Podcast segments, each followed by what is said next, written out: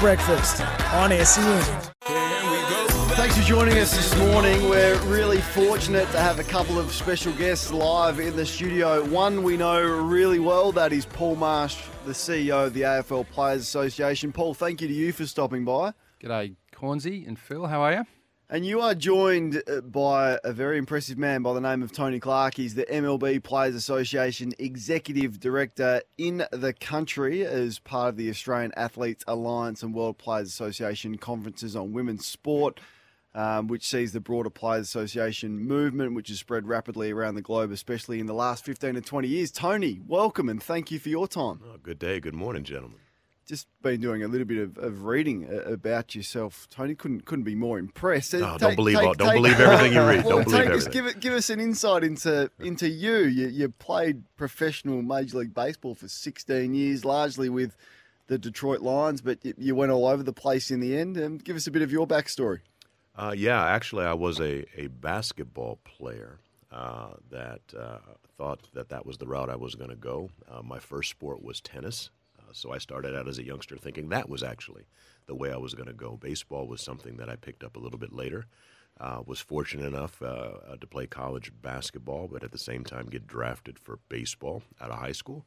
Uh, so I would go go to school in the fall, play collegiate basketball all the way through the, the spring semester, and then during the summer play minor league baseball. Series of injuries, ended up playing and trying baseball full time. A year and a half later, I was in the big leagues, and so it's it's less of a, a straight line and direct route, but but very grateful for the opportunities and experiences that I've had, and came on board uh, the PA after uh, the Players Association after I retired in 09, the, the following year, alongside my predecessor uh, and Michael Weiner. God rest his soul. We, we lost him uh, three years after I came on board, and uh, the players determined uh, that my role should change and I should succeed him. And uh, through the ups and downs over the course of the last 11, 12 years, have, uh, have been the executive director for the PA. So, Tony, what brings you to Australia? Tell us a bit about. We, we understand why you're here, but let the audience know what brought you out to Australia. Uh, each year we, we get together as a part of the World Players Association and uh, and work through a, a, number of, of issues that are front and center for uh, all of the affiliates, uh, as was highlighted in the intro. Uh, a, a literally a global conglomerate of sports unions coming together uh, and working alongside one another to continue to, to, to forward the, the well-being and and, uh, and rights of our, our respective players and the movement in general. And so that combined uh, with the AAA uh, uh, conference, an opportunity to to, to finally make the trip uh, back to Australia, but first time in Melbourne, where again, over the course of this week, we've had an opportunity to sit in a room and go through any number of things uh, that will invariably be beneficial for us to, to imply or impart uh, individually uh, and and create the or continue the movement that we're we're, we're all committed to more globally. So, Paul, obviously from a from a uh, AFL Players Association point of view, what, what, kind of topics do you pick the mind of Tony on and try to get some insights? It's because oh, he gets sees like you on being a director of the World Players Association and on the Australian Alliance of Associations. What insights are you trying to get out of Tony when you've got him here? This is a great resource for us to have in the country and from a Players Association point of view. What kind of things are you trying to get out of him? Yeah, I mean, I've been really fortunate to um, have had exposure to Tony and, and, and the rest of the team um, over a number of years, but it's always good to see what's changing, um, what they're working on. I think they're always probably a little bit ahead of what we're seeing in, in this country. So, you know, we've spent a lot of time this week talking particularly about female sport, um, but also you know where the commercial landscape is going in um, in America and how that might apply to us. Um, the core topics around collective bargaining and organising that's always part of our discussion. Play development and well-being. It's it's really about seeing what is changing, where are the opportunities to better collaborate, and I think this week has been the highlight for for me particularly has been around okay, well, how can we work more closely together um, with our brothers and sisters around the world to actually do a better job for our players here, but but everywhere. So it's been a great week so far. What, what specific areas are they ahead in, Paul?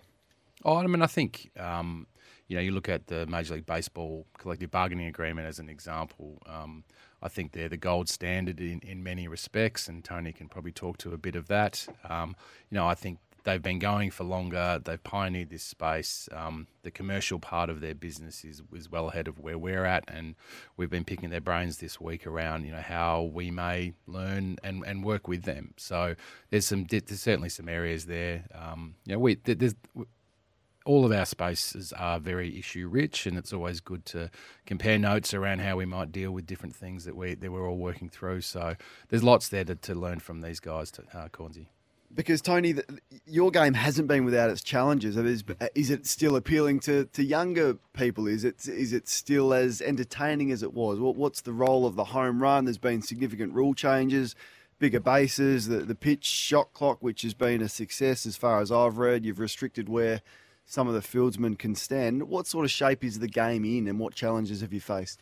I, I, think we're pointed in the right direction. Uh, you are 100% correct to suggest that it uh, it hasn't been devoid of its challenges. Uh, our game uh, is one that uh, likely shifted too far in the direction uh, that was not conducive to, to young people taking the time to sit through it or understand it. Um, and so the adjustments that have been made over the years, most tangibly over the last year or so, uh, have seemingly been beneficial. Uh, teams are adjusting. Players did a fantastic job uh, of adjusting. Um, but we didn't get to where we were overnight. Uh, and despite some of the, the conversations that have been had over the last decade plus, uh, it was taking a little while to, to turn the Titanic. But I, I think we're in a in a better place now, at least from the standpoint of some of the adjustments that have been made. But as I mentioned, the, the most tangible ones, and you highlighted a few of them, have literally been in the last year. And so uh, we're, we're, we're, taking a little bit of a, a, wait and see, adjust accordingly, but much of, of of the next conversation, I think, is going to be how to engage the next generation on the ground floor, not just at the, the major league level, but how to engage the next generation of prospective fans and ball players uh, and meet them where they are, such that the system they come through and the interest that they have in understanding the game and the work that needs to be done uh, uh, on the field as well as off it is something that's more tangible to them in front and center. Paul often talks, Tony. Uh, we speak about being in collaboration and working with AF, the AFL, the home body. Listening to you speak there, how important is the role that, you know, obviously when we talk about negotiations, it's players versus HQ. But yet, when you talk about those kind of things, how important is it to be aligned? And that's the thing that we really should be pushing forward to is that we listen to HQ as players, but the HQ listen to players and we can build the game together. How important is that? What you've seen not only in MLB but world sport across the whole globe. I think in an ideal scenario, you've got everyone sitting at the table and pointing the same direction. Uh, oftentimes, the the well being of the game takes a backseat to the business of the game. And as you know, as as players, uh, we are are intend to be stewards of the game. We protect it. Uh, even if we make some decisions that aren't always ideal, uh, the game is something that we've committed our lives to from the time that we were knee high to a table, and we want to protect it. Um, the business of the game doesn't always align with uh, protecting the game itself. And so, uh, ideally, you do find yourself in a room and, and, and share uh, sharing of ideas that that can move things in the right direction. But uh, unfortunately, there are often times still where uh, you're not pointed the same direction and you don't have the same interests at hand, and and there are some fundamental misses, and so. Uh, uh, those misses manifest themselves oftentimes at the bargaining table. Those misses manifest themselves as a part of PR and media, but uh, I will never apologize for protecting the integrity of the game and protecting the well being and advancing the rights of the players. And to the extent that, that there's a working party on the other side that's interested in the same thing or something similar, we'll get there. Tony Clark is the MLB Players Association Executive Director, joined live in the studio by the AFL Players Association CEO Paul Marsh. Uh, Tony, you've been really strong in pushing back on some of the owners that want to introduce a salary cap. Now, it's unique for us because I think some of your teams, their payroll is you know, in the 300s of millions, where other teams can spend a fraction of that. Um, how is the debate around whether or not to have a salary cap? Because you think those wages that the players earn should be celebrated, I guess, not and not punished. Yeah, eh, for for us, and, and I recognize and respect wholeheartedly that the the games themselves are a little different. Um, how the clubs are positioned may be a little different. For for us, a, a salary cap is the ultimate restriction on uh, player salaries, and so the challenge that we often run into uh, is the public perception versus the reality. And what I mean by that is, as a result of collusion uh, in our industry going back to the late 80s uh, and uh, the subsequent result of of that uh, award coming out of those collusion grievances, uh, meaning that the league was found to have literally colluded to, to push down player salaries. We gained access to information, confidential information, audited information uh, in regards to the clubs. And so we're aware of um, the actual information associated with the well being of any one particular club. Uh, that means that uh, with that information, um, although it's confidential, uh, the positions that we otherwise take um, are ones that uh, are supportive of that information. And, and, I say it that way because we can't offer publicly the information that we have in regards to how teams are situated. So a team can come out and say it's not capable of XYZ. Mm. We know that not to be true.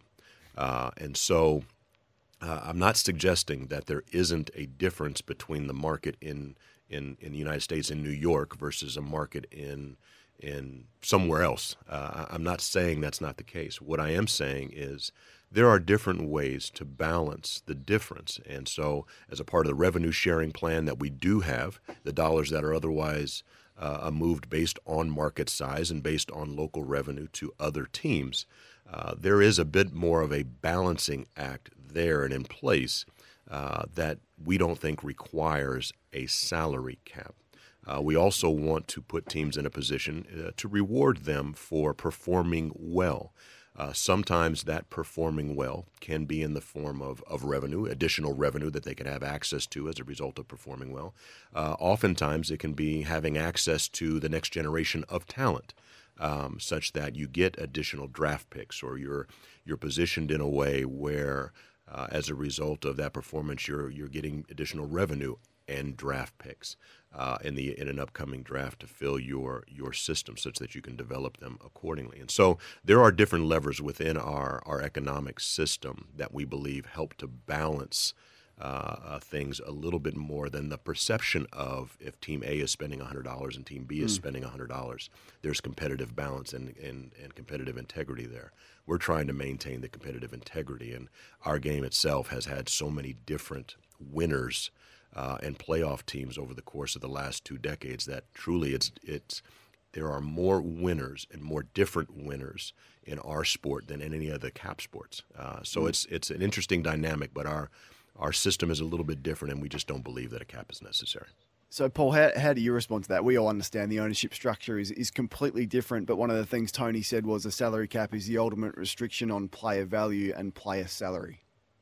Yeah, I mean it is. I don't think there's any doubt about that. And you know, our system is well entrenched and has been for you know for decades. Um, it's not a, a, unique system in world sport, but there's no doubt that it, you know, we're in a position where I don't necessarily think our system encourages innovation. Um, mm. the, the, capping of the the salaries is um, is something that you know, the clubs know. Um, the capping of the, what the clubs can spend on non-player wages through the soft cap, you know, it, it, I think it does actually restrain the innovation in the industry, and I think it's something that our industry should continue to talk about.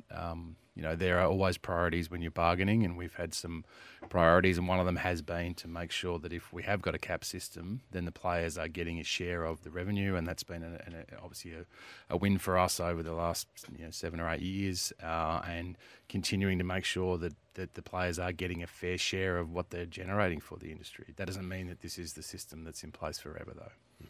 All right, you guys are going to stick around, which we appreciate. So, joining us live in the studio, Paul Marsh and Tony Clark, our guests. Breakfast on SEN. Paul Marsh is with us live in the studio, joined by Tony Clark, who's the MLB Players Association Executive Director.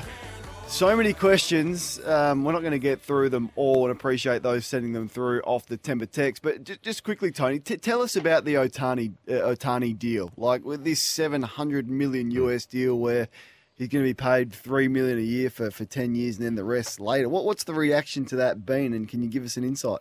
It is a, a unique contract structure. Uh, and interestingly enough, every time we sit down to collective bargain, uh, the the the league uh, more so I think than the teams uh, attempts to restrict the flexibility teams have and, and players and their individual representation have to construct a contract in the way that you saw with Ohtani.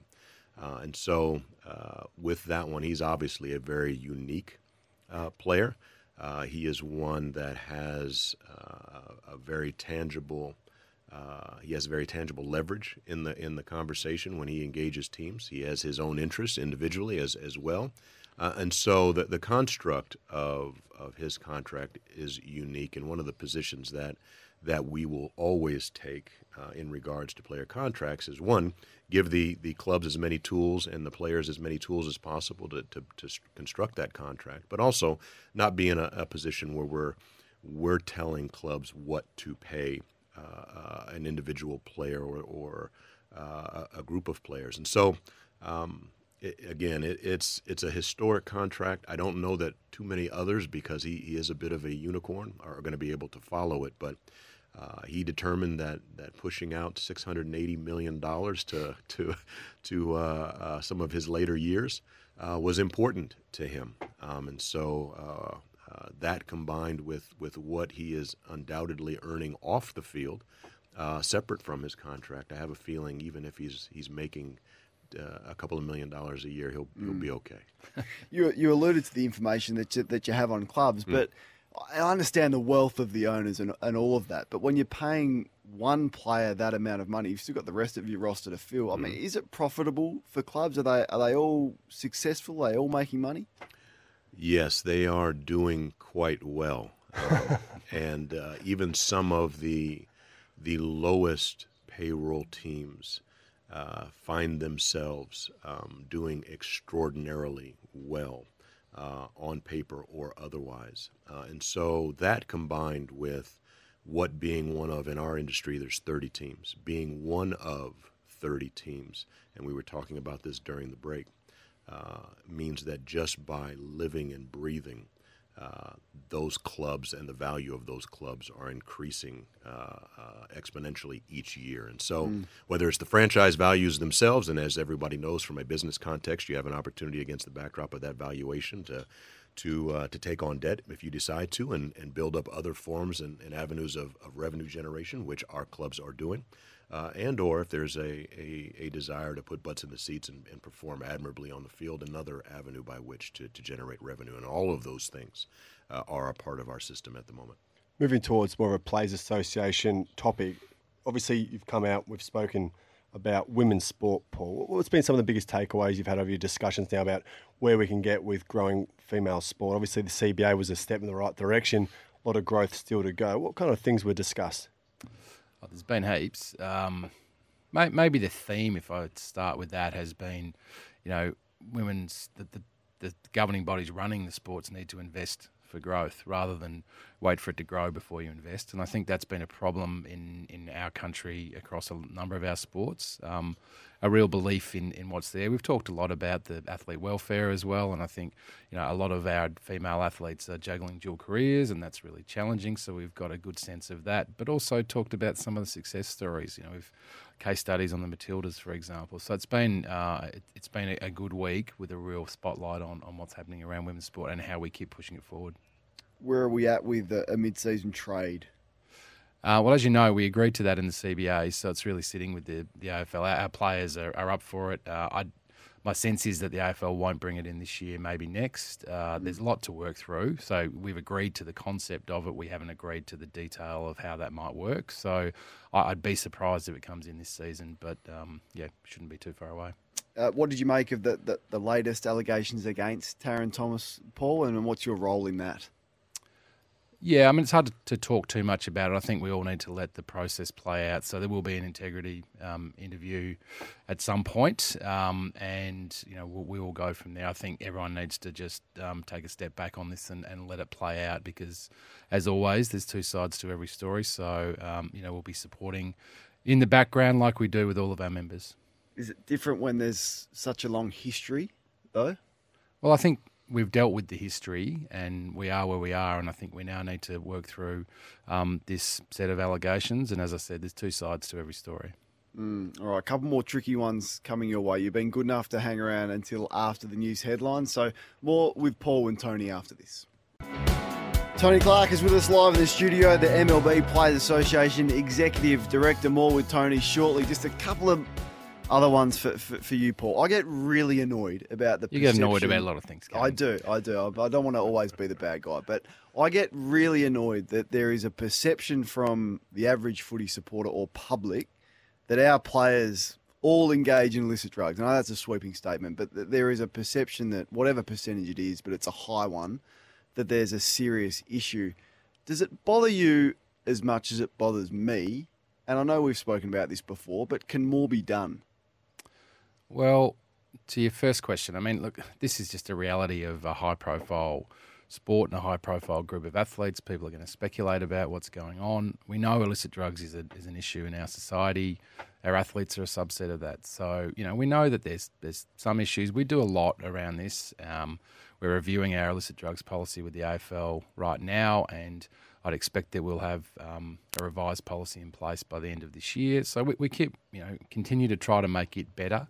Um, But we'll continue to focus on it being a well-being model for our players, and I think our, our players, despite some of the you know the headlines and all the rest of it, um, I think are a really solid set of citizens, both groups, and um, you know they do so much right, and we always focus on the few small things that go go wrong. But we, when you take a step back, we don't have that many issues on an annual basis in any of these areas that we talk about. There's always a few, um, but you know I think at times we can overreact and then start to, you know, make uh, you know wild assumptions about where the whole playing group's at. No, I agree with that. Uh, But how damaging is a is a situation like Joel Smith, where a, a player could think to allegedly or, or rightly engage in, in that a couple of days out or a day out from a game, and, and what is the latest there with him? I mean, obviously that's going through a process with, with Sports Integrity Australia at the moment, so I'm not going to get into you know where it's at. That will play out. Um, there's a grey area across two codes here. Um, Illicit drugs policy is very much a, a well-being model, but um, if a player tests positive uh, that shows up on game day, obviously the wider code comes in. So I think you know the concern for us is with Joel and his well-being, and obviously we're throwing our support around him, and, and we would with any player that might be in that situation. To piggyback that, Tony, we we subscribe our players in the AFL to an illicit drug policy as well as the WADA code. In America, WADA code isn't applied to players. What's the decision making and thought process around that? For for us, it was excuse me, it was the the value inherent in collective bargaining, and so for us, being able to sit down at the collective bargaining table uh, with the league and and our experts, particularly in this particular area, our experts and the league's experts, uh, and and collectively bargain over a a, a policy, uh, whether it is a, a drug policy or whether it is a a, a a treatment policy or whether it is meaning a performance enhanced or a treatment policy or whether it is uh, as a part of, of uh, domestic violence all of those things to be able to sit down in the room and and and again with our experts in tow uh, negotiate over a, a program uh, that we believe is is um, one of the best out there uh, is the value of collective bargaining in and of itself. And so uh, there are certain fundamentals uh, attached to that that are likely fundamental across any drug testing program. Uh, but in sitting down in a in a, a, a way that uh, you're able to to not just negotiate uh, the the baseline and each of the, the uh, the things associated with it, but do so as as Marshy just mentioned annually, being able to a, a little bit different than and separate from the collective bargain agreement that may be over four, five, six years, however many years, being able to negotiate the terms and conditions of a drug program that oftentimes has new drugs becoming ev- evident and perhaps new testing uh, that can be more powerful and, and better situated. Ha- being able to adjust and adapt uh, accordingly is beneficial. Both of you have been so generous with your time. We appreciate you stopping by. We'll we'll let you go. Fascinating stuff. Tony, to you, uh, welcome. I hope you enjoy your stay and thanks for your insights this morning. And Paul, as always, we'll catch up throughout the year, but we appreciate you stopping by. Thanks, guys. Thank you. Paul Marsh, the AFL Players Association CEO, and Tony Clark is the MLB Players Association Executive Director joining us live in the studio. If you've got a thought on any of that, let us know. 1300 736 736.